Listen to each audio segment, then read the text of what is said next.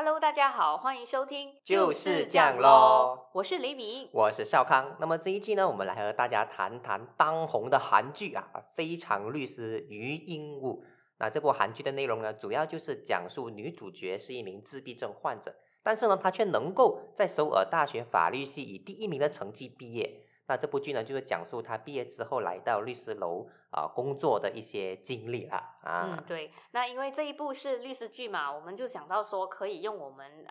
的一些工作经验来聊一聊一些合理跟不合理地方啦。那在这里呢，先警告哦，还没有观看这部剧的人，而又不想被暴雷的朋友们呢，可以等你们看完之后呢，再来收听这一集啦。对啦，那么同时呢，我们也要先来一个别假声明哈，就是以防我们被一些听众朋友们骂。那么我们这一期的分享呢，合理跟不合理的地方呢，都是出自于我们个人在马来西亚作为律师的工作经验来出发点来解释哦，因为我们不是韩国人啊，我们也没有在韩国做律师，更加是没有业配去韩国玩，所以我们是没有办法从韩国的角度来分析到底这些这些律师的桥段是合理还是不合理的，就只能从马来西亚角度来跟大家聊聊吧。对，那今天呢，我们就各自准备了4个合理和4个不合理的地方，那我们就会交替的来聊一聊啦。对啦，那么我们的工作分配是这样的，雷米呢他就会聊合理的地方那我就会聊不合理的地方。对。好，马上就事不宜迟，我们有请雷米先分享第一个在这部韩剧里面合理的地方。3、2、1。暴雷开始啦！那第一个我要谈的呢，就是前面几集的时候就有一个集团的老板，他因为他的女儿呢，在婚礼的进行当中，他的婚纱就意外的滑落了。Oh no！ 然后他就非常的愤怒啦，也觉得非常的丢脸，他就想告那个酒店，因为那个酒店负责婚礼的，对吗？对，然后就要告他，然后他要求他要所偿的那个数额呢是非常的高，以至于那个禹英禑的事务所呢就有奉劝他，跟他讲这个数字好像不是很行哦。对，因为他好像讲说除了要酒店退还原有的婚礼费用，并且在承担他下一个婚礼所有费用，他还要再额外加了一个天文数字的赔偿啦。对，然后这时候呢，禹英禑的senior 啦，就是张律师就说了郑律师，他就说了这么一句话，就是人生在世啊，我们难免会遇到这样子无理的客户啦。就是跟他讲啊，这样子是没有法律依据的，他都就是不要听啦，就是不要听啊，他就是不要听，他就是坚持。当然到最后，禹英禑也是成功找到了办法帮他讨到他想要的那个数额啦。这样你可以分享一下你曾经遇过类似这种无理的客户的无理的要求吗？我当然就不可以在这里讲我客户的坏话啦，毕竟我们是专业的。不过呢，如果你有看报道，你就会知道，Kepong的这个国会议员林丽莹呢，就曾经被马华告诽谤，然后呢，马华是跟林丽莹索赔1亿令吉的，真的是非常天价哦！据我所知，在马来西亚应该没有任何的诽谤案是可以拿到1亿吧？我记得以前我国首富丹斯里文森丹去起诉被人诽谤的时候，他拿到的赔偿金也没有到1亿，对吧？对的。那这个案件之后上到联邦法庭呢，联邦法庭就撤销了马华这个案件，就说呢，政党是不可以去告人诽谤的。对了，那马华在这个案件上可谓是偷鸡不着蚀把米啊，想要拿1亿的赔偿，不仅没有拿到，还起诉不成。所以当郑律师说出了那一句话呢，我相信只要你是从事法律的，你都会感同身受，甚至你会感受到里面藏了一些无奈啊。好，少康，那由你来分享第一个你觉得不合理的地方啦。OK， 我觉得不合理的地方呢，是在这部韩剧的后半段哦，他们有一个案件是皇帝寺的案件这个寺庙就讲说这个寺庙呢向路人收取文化遗产参观费，然后他们就起诉这个寺庙啦。然后呢，他们在起诉过后那个寺庙的主持就邀请女主的律师团去他们的寺庙拜拜，然后跟他们一起吃饭、喝茶、聊天。那么其实呢，这是很不合理的地方来的，因为在我们马来西亚的行规是这样子的，如果对方是有律师的话，你作为律师，你是不能够在对方律师缺席的情况下，或者不在场的情况下，私自去接触和对方交谈或者交流的啊。那你知道这个是为了什么吗？避嫌哦。啊，对啦，因为对方已经有律师了，所以任何的沟通呢，就是律师对律师。如果你是律师，你只能跟对方的律师交谈，你不能够绕过对方律师直接跟对方交谈的。那么在这个案件里面，他们还大摇大摆去主持的庙里面去喝茶、去参观他们的，我就觉得非常的不合理啦，这点。OK， 这个我是认同了。不过我觉得有一种情况是可以直接是跟对方交涉，就是当对方没有代表律师的时候。对啊，所以我刚才才讲嘛，就是如果对方有律师，而在这个案件里面，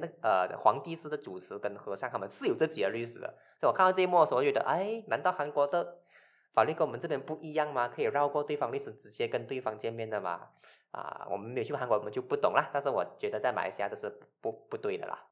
那我接着讲一些合理的地方哦，就是也是一样，郑律师讲过的一句话，就是时间是律师最宝贵的资源啊。那他在哪一集讲这句话呢？就是当余英武跟他的同事崔律师啊，要处理这一个脱北者的这案件，然后他们见过这脱北者之后，被他这个非常伤心的这个故事感动了，就打算说 OK， 我就要帮你打好这个案子。所以郑律师就好心提醒他们啊，每个案件都要分配均匀时间，不要把所有时间放在同一个file 上面，因为时间就是律师最宝贵的资源啊，相信你也应该深有体会了，对不对？对的，为什么呢？因为我觉得这句话是非常的 practical 的，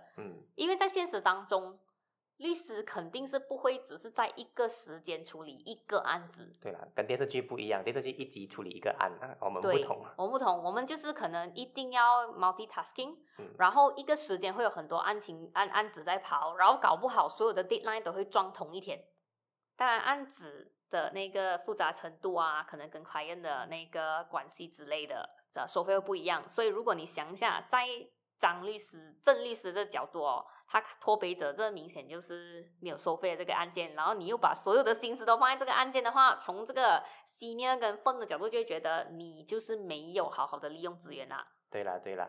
那么到我分享第二个不合理的地方啦，同样跟郑律师有关的，因为据他所说，他在这间律师楼做工了14年，然后你会发现在这整部剧里面哦，他一直在做着不同类型的案件，又有民事诉讼案，又有刑事诉讼案。而民事诉讼案他接的案件里面哦，也是有很多各种各样不同种类的啊，有土地纠纷啦，有这个个人资料外泄的案件啦，就各种各样。那我觉得这一点呢，对于马来西亚来讲，是有一点不合理的，因为在马来西亚来说，大型律师事务所为了确保资源的最大化哦，它会有不同的 area of law， 它会有不同的 department 专门去处理的。所以如果你在这个 firm 做了14年，你应该是对这个 firm 来讲，你应该要有一个很专业的职业领域，比如说你是 IP 的，或者说你是家庭法的专业律师，这样的话他们才可以确保你在这个领域里面越来越专，也越来越有利于帮你打响在你在这个领域里面的名堂了。对，因为这个其实也是帮助那个律师可以塑造他的 personal branding， 也让 firm 可以去 sell 这个人。对对对，就应该不会有那种情况是你都做工14年了，你还没有一个专属的特长的领域，这在大 firm 里面是很少见的啦。但是我个人觉得很可能是为了节目效果啦，他也不可能只做一个类型的案件啦。对对对，如果你想看这个郑律师在剧里面被安排是 IP lawyer， 然后 IP department， 然后他全部去从头到尾只给你做 IP case。就是知识产权保护可以让你我们一定会闷死。对咯，所以这是也是戏剧效果啦，是可以理解啦，可以理解。那又让我来分享一下下一个我觉得合理的地方，那就是有一集呢女主呢跟她的事务所呢就代表了一个村子，那时候她是要告一个建筑公司，就是不让他们在他们的村子呢来建这个高速公路啦。然后她的那个事务所的代表呢就跟他们讲了一句话，就是你们事实也是要玩一些政治手段啊，就比如说找媒体来为你们报道一下一些正面的一些新闻。然后在那个 site visit 的时候呢，这个记者就跟着他们一起去那个村子咯，但是最后没有东西可以报道啦。那这边有一个观察就是你会发现的确在现实当中也有很多，尤其是政治人物，他们就是喜欢找媒体来报道，喜欢找记者来法庭来采访他们，然后他们就在法庭那边开记者会啦。比如说就在最近联邦法庭的审判当中，当法官们拒绝纳吉的代表律师撤销自己的职务之后，纳吉跟他的代表律师就在法庭门口召开记者会啦，跟他们讲哦，我觉得联邦法庭的法官对我太严苛了，我现在没有律师 blah blah blah 这些啊，而且就是他们会利用媒体的力量去散播一些对自己有利的舆论啦。那我记得赛沙迪好像也是常常做这样子的事情，对吧？对哦，因为我记得他在最近的一个刑事案件上呢，在案件的进行当中，他就自己跑去自己的社交媒体讲自己的案件怎样怎样怎样，那就是企图要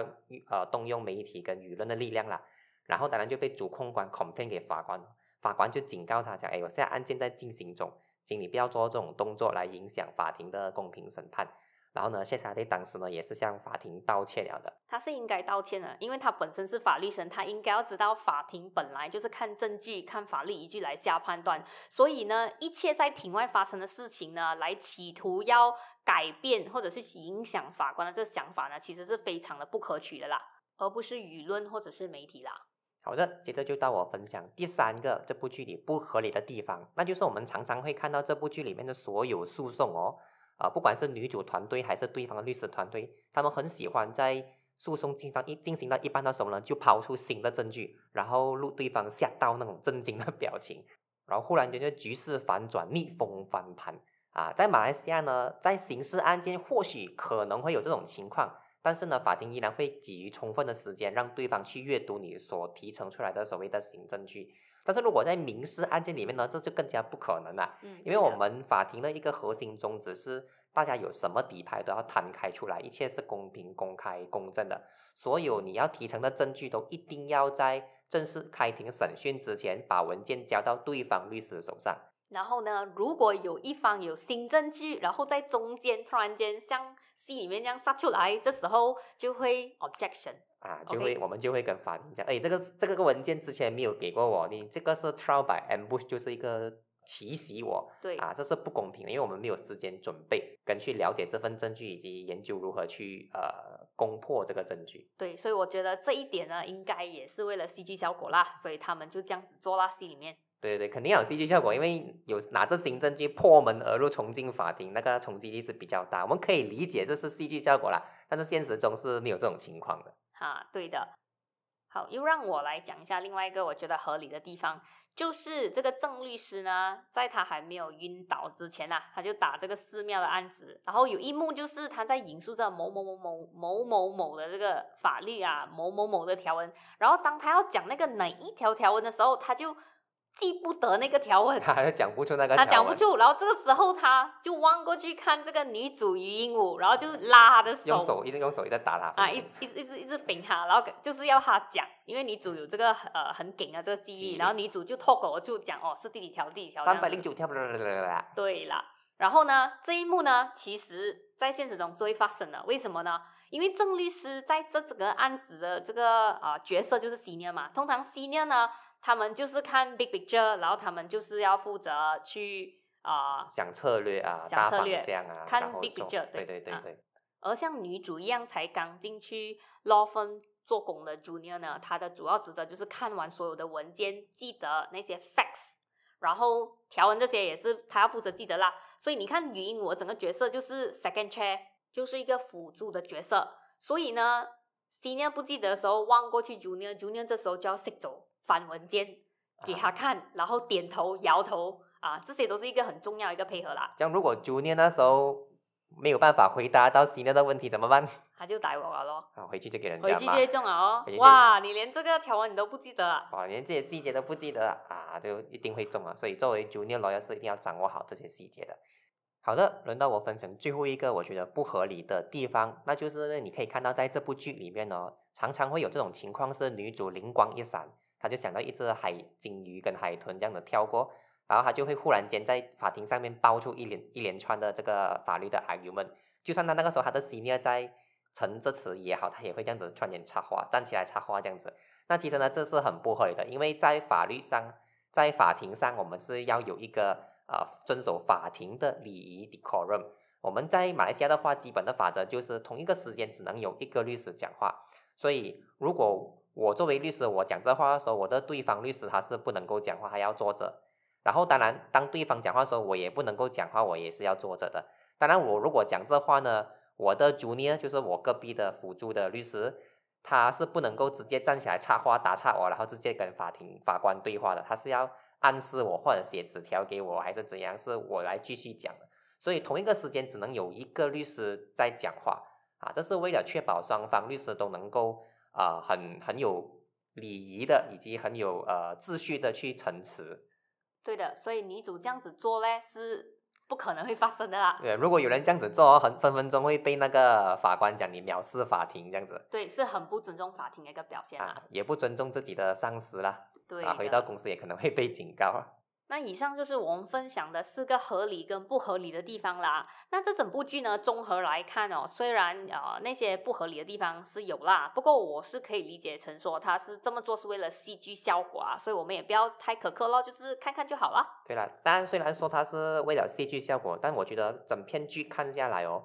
是可以感受到团队呢是有在很用心跟很花心思的去尽量去贴近律师的生活。可以看到这剧组就通过一些桥段来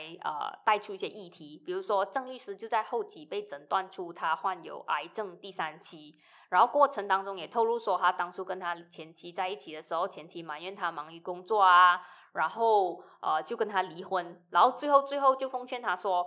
你要不要找一间比较适合你的事务所，毕竟你就算回去这间万阳做的话，你也控制不了你的工作量之类的。基本上就是在 highlight 给我们知道，其实他们的律师生活其实是很不容易的。对，我还记得有一个印象深刻的画面，就是这个女主去探望郑律师的时候呢，郑律师就讲说，诶，过去14年我做工作到这样搏命，到底这14年我过得有没有意义呢？那其实看到这边，我觉得做律师的，不管是诉讼也好，商业律师也好，你们可能都会有一个这样子的感想，就是觉得很有共鸣。因为其实在我们这一行啊，很多律师迟下班啊，甚至是加班加到凌晨都是有的，所以不要讲说要 work-life balance， 他可能连 life 都没有。对，因为我们之前也就讲过了嘛，律师的一个最大成本就是时间，很多东西很多文件都是需要自己亲自下去看的，你有 work 你就没有 life， 你要 life 你就没有 work 了。我们举一个简单的例子来，比如说纳吉的律师代表律师郑保德，你觉得他接下了这个纳吉的案件之后，他还可以准时5点6点下班吗？我觉得不可能，就是他一天24小时在读那些文件，我可能觉得他也可能需要2-3个星期才能够把所有的文件都读完并且消化。在这种情况下还怎么可能有 work-life balance 呢？可能吃饭也没有时间啊。对，而且他看完文件之后他还要想 strategy， 所以你会发现他是一个很耗时耗力的这个过程，我觉得就是没有 shortcut。 对对对，当然我们也不是讲说没有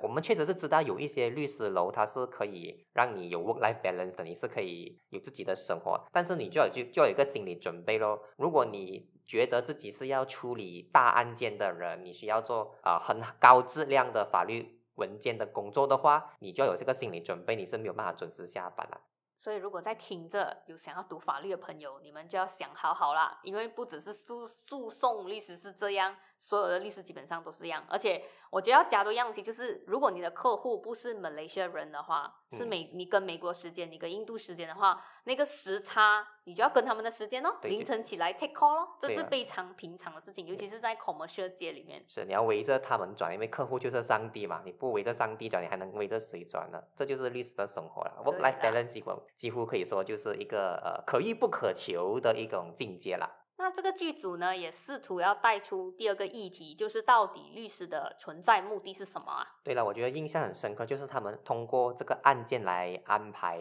跟提炼出这样的议题哦。这个案件呢，就是大集团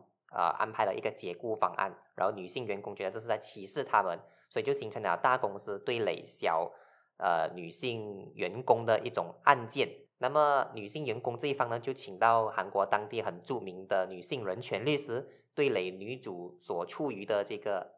大型律师事务所，就是一个鸡蛋与高墙的对垒局面了。那么在这个桥段里面呢，女主就去问她的上司，我们律师为什么要这样子做？我们律师不是为了促进社会正义嘛？那她的上司郑律师就跟她讲说，律师的工作呢，就是保障委托人的权益啊。至于这是不是社会正义呢，不是我们能判断的，是交给法官去判断的。但是呢，女主带着这样的困惑遇到了对方的律师就是刚才的女性人权律师的时候，对方的律师就跟他讲说，这样讲是没有错，但是你要知道我们的客户呢是在全世界都不帮助他们的情况之下，只有我们站在他们身边跟他讲你这样子做是没有错的，所以全世界抛弃了你，但至少你的律师是一定要跟你在一起的。所以他觉得律师应该接下自己觉得有意义的案件，因为你一旦接下这个案件，你就是你客户的唯一一个忠实的战友，你是不能够抛弃他们的。那这边有两个价值对抗，前者就是他只是负责维护他委托人的利益，那后者呢，他其实有肩负这一个实践社会正义的一个责任啊。不过我个人觉得那个人权律师其实他也是在维护他客户的利益啦，就是刚好两者都存在哦。对的，那么关于一个律师存在的目的究竟是为了保护客户，还是要维护促进社会的正义呢？其实这个剧没有给我们最后的答案，这是需要所有人，包括如果你是在读这法律的，你也可以去思考这个问题啦。当然我同时也会给你多一个思考的方向啦，那就是在一般上像这种大集团对小员工、鸡蛋对高墙的案件里面，高墙就一定是错的吗？鸡蛋就一定是对的吗？我们律师去帮鸡蛋 fight case 就代表我们一定是正义的那一方吗？我觉得这一些呢都是可以好好去思考的。再给你另外一个角度去想哦，你维护你委托人的利益，也不代表说他就是不择手段，就是利益至上。因为为什么呢？尤其是诉讼律师，甚至是所有律师都有我们的 etiquette rule 也有明显的说到说，律师本身就是 officer of the court， 所以就是讲你必须要在一定的框架底下，尽你的所能去维护你的客户的利益，所以也不代表你因此就会逾越法律的底线去做一些不道德的事情，或者是违反法律的事情啊。比如说如果客户叫你欺骗法官啊，这就是不能做的事情啦。大家要知道在我们行业里面呢，客户可以来来去去，但是你的名声呢，以及你对法官的印象呢是很长久的。法官自己有圈子，他们会议论这个律师怎样 conduct 他的 case。So 这些呢其实都是我们在 practice as a lawyer 的时候呢都需要考虑的事情啦。而且现实当中其实有很多资深律师，他们都会用他们作为律师的一些影响力去推动社会正义。比如说我们就知道著名的安美加律师，他是一名很资深的律师，同时他也是竞选盟的前主席，帮忙推动选举正义这一些。然后我们也知道有蛮多的律师呢是专门去接下帮土著维权原住民的土地的案件。那么这些公益案件呢，其实律师费是很少很少，但他们认为这是在促进社会正义，所以他们觉得这份工是有意义的啦。由此可见，这不是一个两个价值里面选一个的一个抉择，反而其实是可以兼顾，你一边维护你的委托人的这利益，那你也同时可以去做别的事情去推动社会正义。当然呢，如果你的工作性质不是帮这些弱势群体打官司，你的工作性质呢是帮这些大企业处理他们的商务纠纷，还是处理他们的员工纠纷等等，虽然说你在帮着高墙，但我觉得也不需要因此觉得自己没有用，或者说觉得其他的律师好像过得比较有意义。我觉得每一个律师在各自的工作岗位上呢都有自己的使命跟意义啦，所以只要是往我们尽最大的努力去帮助客户达到他要的诉求跟利益的话，不管你帮的是高墙还是鸡蛋，这就是作为律师的存在意义了。